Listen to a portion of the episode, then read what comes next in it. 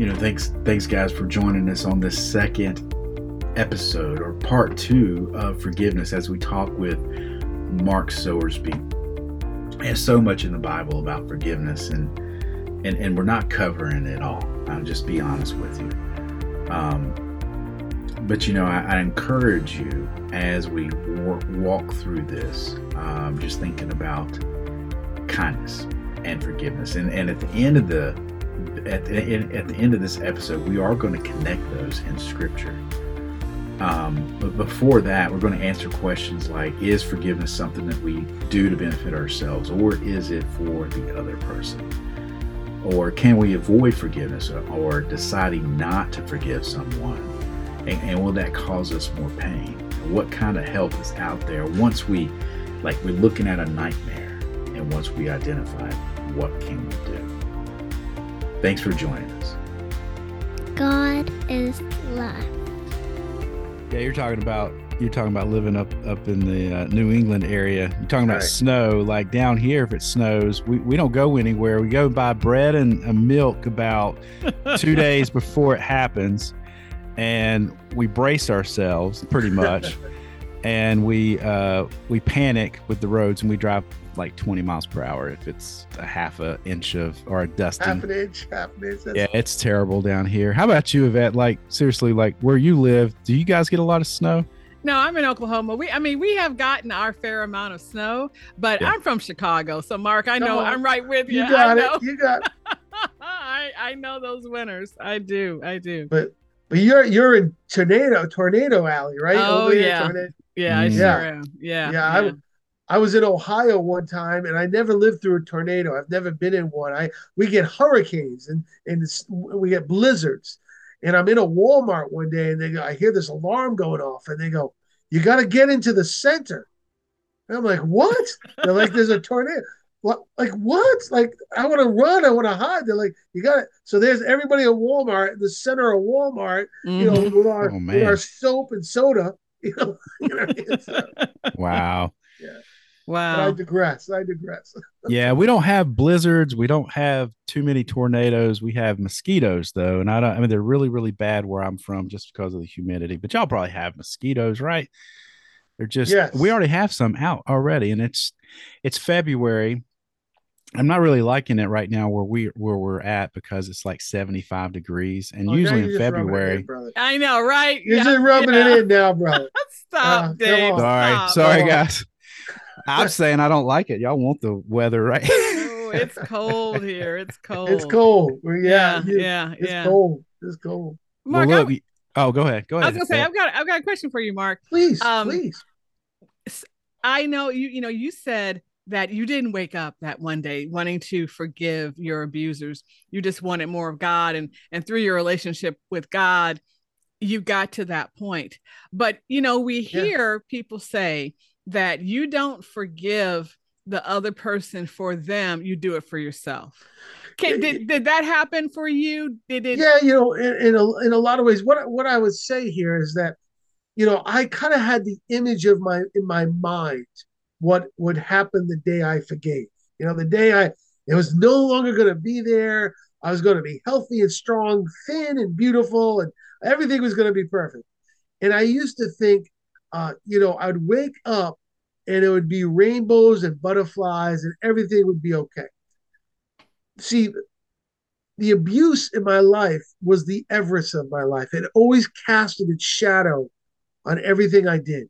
Mm. It casted its shadow on the way I thought about myself, the way I thought about others. It was always about me. And I would love to tell you that that mountain got super small, but in a lot of ways, that mountain hasn't got any smaller. What happened is God got a lot bigger. Yeah. God's word and God's spirit. So the darkness of my abuse that still raises its head and you know the insecurities still show up and, and I'm not thin, but you know, uh those insecurities still come come lying to me. They still try to slip in and go, Mark, you still can't. But God, God became so big, so bright, so loving, so compassionate, so merciful that it came so much bigger than the Everest of the abuse. God became the mighty mountain of truth. So his light casted out all the darkness. And so when it rises up, I remember who I am in Jesus Christ. So, Mm. yeah, I think one of the fruits of the forgiveness, I know forgiveness is a fruit, but one of the fruits of forgiveness is I'm set free. I'm set free. So, yeah, I hope that answers your question. It does. Thank you. Amen.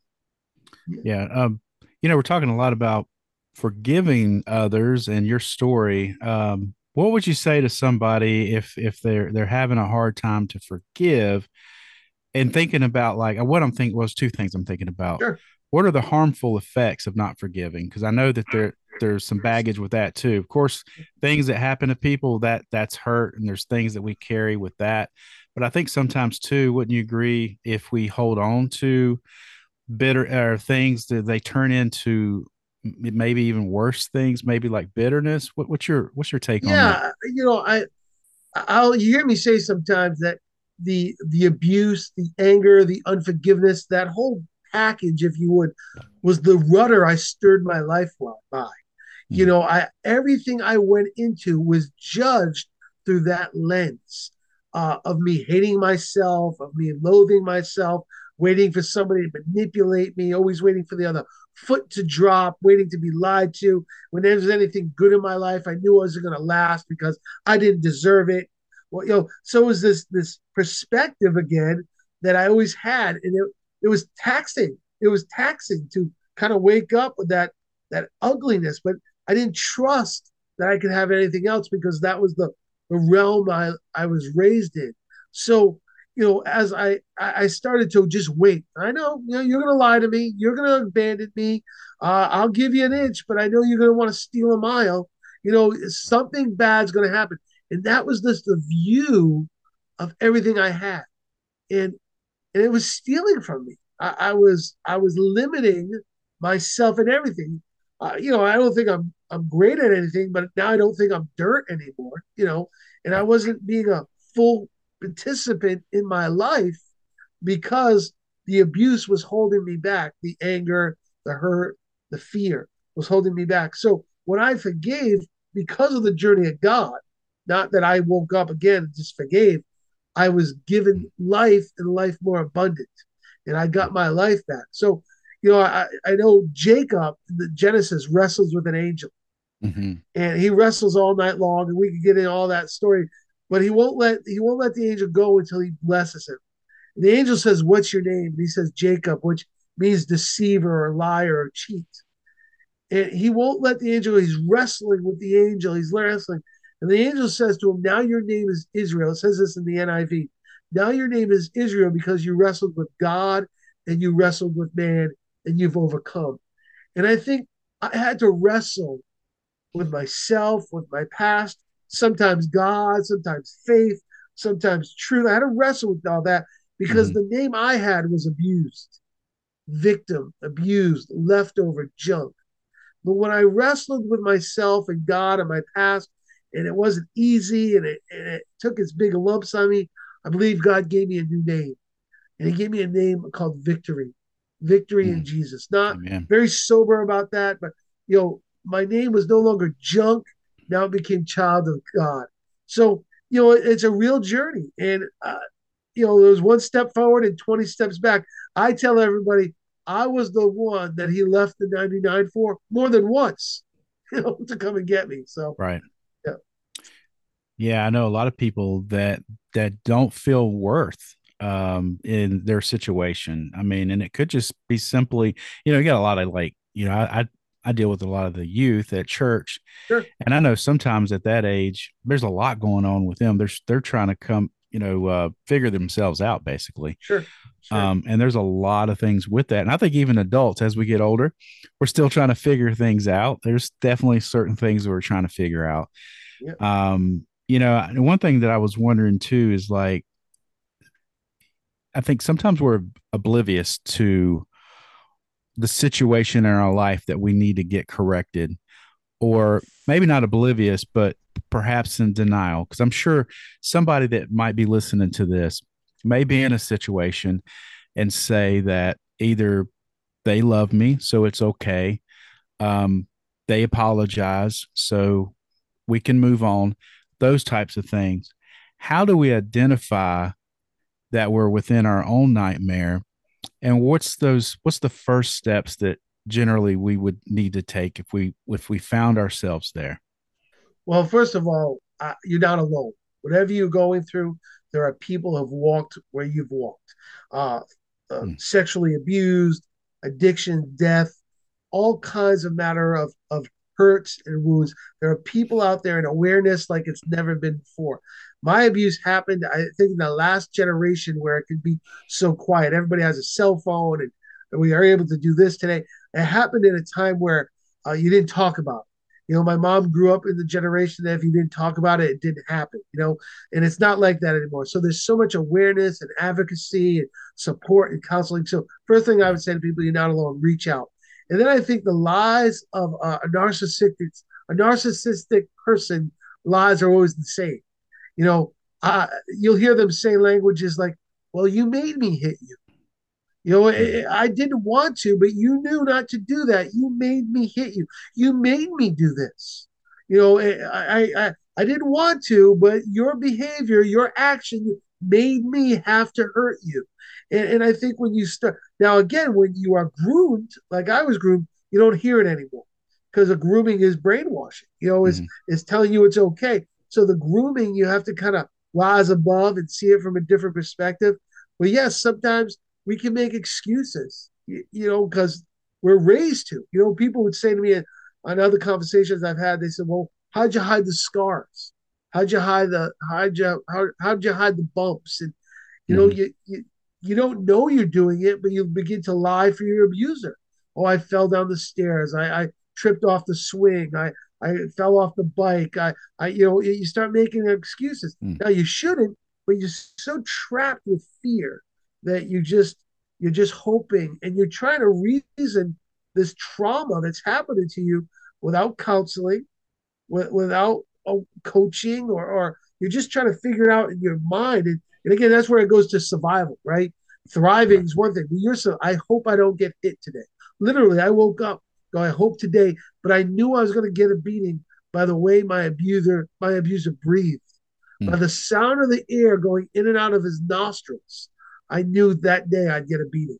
So it just becomes survival. Like, mm-hmm. can I can I hide? Can I blend into the furniture? Can I? But you know, you can hear by the footsteps and the breathing that the the trauma that's coming, the abuse, the rape, the beating that's coming, and then when it comes out, they blame you. Well, I didn't want to hurt you. So I think these are signs, but it's a tough journey. You know, it's a tough journey because, you know, sometimes you feel pressure. Well, if I mm-hmm. tell, then this is going to happen. My family's going to fall apart. My mom and dad are going to get a divorce. My siblings won't believe me. And there's this this wrestling of pressure and what will it mean? And so it's a, it's an ugly, ugly, ugly, ugly thing. Mm, Mark, you mentioned that if someone's listening, you're not alone are there organizations who who can they turn to? You know, there's there's so much online. I'm sure uh, you do a Google search for survivors or support, you'd find anything. Uh, you know, I work with a, a, group called For the Children, and it's a faith-based organization, and I work for them, and they have uh, they have all kinds of programs and support. They're helping out uh, neglected and abused children, uh, and, and they know how to reach uh, reach into those programs. So I work with a group like that uh, for adults uh, that are looking for maybe some psychology help or, or, or emotional. And again, I'm no psychologist, I'm a country preacher or a New England preacher, but uh, there's a mm-hmm. ministry called Emerge Ministries. Uh, that's a counseling center. And I have actually links on my website to these ministries for people to help. But I think, again, if, hey, you know, my, my son's 17, he can do anything on his phone. I'm like, hey, how does this work? So you know, I'm sure a simple Google search saying, "Hey, I'm, I'm getting hurt. I'm getting abused. I need help. I'm addicted." I'm sure you'll get countless pages of support to come come to you. We'll definitely put those in the show notes, everything that you mentioned, and uh, some contacts. Well, just give some context to you, so that if somebody wants to book, they can look at it. We, Vet and I were re, uh, were talking about another subject uh, recently, um, and the title of the the podcast episode, which I don't, it might have just came out. Bad things happen to good people, right? Um, but and it's something that I read. It said bad things happen to good people, but those bad things equip believers for deeper ministry. Um, those with battle scars can help better help those through battles. I relate that I relate to that in one in one in one way because I went through drug and alcohol addiction and things like that and I felt low in my life in terms of worth and direction of my life and so forth. I can definitely connect with a generation or a person that is going through that similar struggle. Um, and I think God has prepared you in a sense for uh, a deeper ministry um, that definitely looks like it's it's taken off in the sense that people are hearing your testimony. Um, you, you said you had some movement on your book. You you had that uh, that great uh, uh, endorsement from Mark Batterson, um, and it's just amazing. I, we've even been on the 700 Club, correct? I think. Yeah, yeah, yeah. This, uh, you know, there's been a lot of doors opening. Uh, we have uh, you know, right now, actually, I've been re- working with a producer to make a television show called Forgiving the Nightmare uh, TV program series where other people will come on and mm. share their testimonies of how they've overcome the nightmares in their life. It's really still very much at the beginning. We're still crossing T's and dotting I's. We have a pilot episode out. Uh, got some some connections with the, the Christian networks. It's not a done deal. I don't want to, you know, it's not launching tomorrow, uh, but it's still it's still coming together. So yeah, 700 Club and a, a Cornerstone Network and CTN. And again, you guys got to remember, I grew up in an abused home. I was afraid of my own shadow. Mm. Um, but God said, write this book. People ask me all the time, you know, why did I write it? I did out of obedience. You know, God told me to do it. I said no for a lot of years. And then I, of course, God laughs when we say no, right? he gets his yeses. Uh, right. You know, and, and, and you know, I, I think that you're right in a lot of ways that these this journey God's put me on is all for His glory. People mm-hmm. ask me all the time, uh, you know, if God's so loving, why did this happen? Have you ever asked God that question, or were you just so faithfully that you just said, "Of course, I asked God that question." Mm-hmm. I asked God, if you really are a loving God, then why did I get raped for seven years by all kinds of people and other people and my my mother's husband. Why did I have all that taken from me? And I like to say, when you ask God a hard question, He's going to give you a real answer. Mm-hmm. And the answer He gave me satisfied me. I'm not going to say this answer satisfies anybody else but me. Okay. And He spoke into my heart. He said, Mark, I called you from your mother's womb to be my servant. Mm. But also the enemy knew that I called you from your mother's womb. And he's tried to destroy you and sift you and lie to you and deceive you to mm. reject the call that I put on your life. Boy, mm. hard answer. Yeah. But it was enough answer to keep my faith strong. Uh, you can unpack that theologically a million different ways, but it was the right answer from my ears that kept my faith strong. God's called me. And even though this evil, ugliness happened to me, I really believe God has always been with me. And hmm. today I stand saying, I'm free not because of what I've done, not because I became a pastor, not because I I'm free because Jesus Christ died on the cross of Calvary. Mm-hmm. And he's taught me to forgive because he's forgiven me. He's taught me to let go because he's let go of my sins. Uh, you know, people say, Did I have to forgive myself? And I say, I don't know if I ever had to forgive myself because I never thought I did anything wrong, even in the ugliness of it. But what I did have to do is learn to love myself. Jesus says, Love your neighbor as yourself. And you wouldn't want me to love you like I love myself because I hated myself. Mm-hmm. But when I started to come to Christ, as I started to walk in forgiveness, as I started to learn to uh, crucify the flesh and pick up my cross and all those images that we have being Christians, I started to learn to love God more. And by learning to love God with all my heart, with all my soul, with all my strength, I started to learn to love myself as a servant of God. Mm. Amen. Thank you, Mark. Uh, look, and, and, I wouldn't be doing my job here if we didn't tie this back into kindness. Uh, we are talking about revitalized kindness, and we're just so glad that that Mark was kind enough to come onto the show. Uh, that's not the, the the main connection here, but he's just so kind to come to the show to talk about forgiveness. There's a few verses that I want to leave everybody with. I'm going to put these in the show notes too, because I, I encourage always uh, my students, my family, and you guys to study, open God's Word, and, and spend time with Him. So I want to put. I usually put verses in the the show notes just hoping that you will go back and maybe as you're listening you can read along and things of that nature. Ephesians 4.32 tells us and be kind and compassionate to one another forgiving one another just as god also forgave you.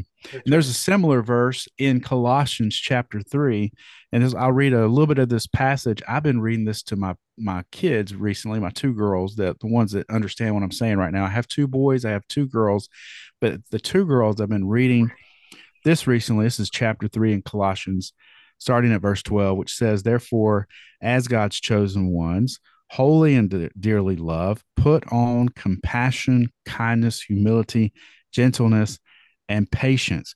And guess what?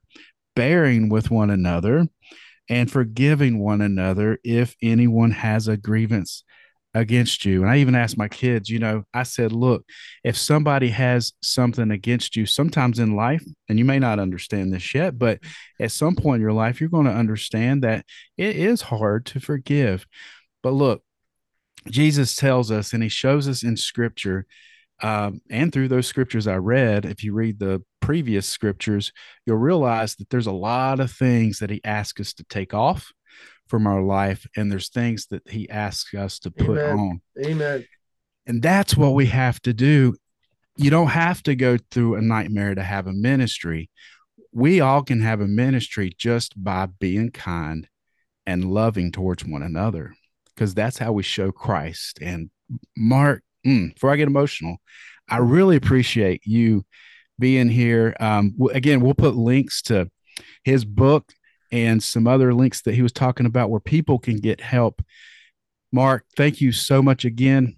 And uh, hope we get to talk to you again. And we look forward to seeing maybe a TV, uh, television show, as you talked about, and some other things and other resources that maybe you can provide in ministry to help others that are dealing with a nightmare. Thank you so much. Well, guys, God bless you and thank you both for having me. It's an honor to meet you both, my brother and sister in the Lord. Thank you again for allowing me to lift up the name of Jesus. And again, it's an honor and a privilege. You can find me at forgivingthenightmare.com. So we look forward to talking to you soon. God bless.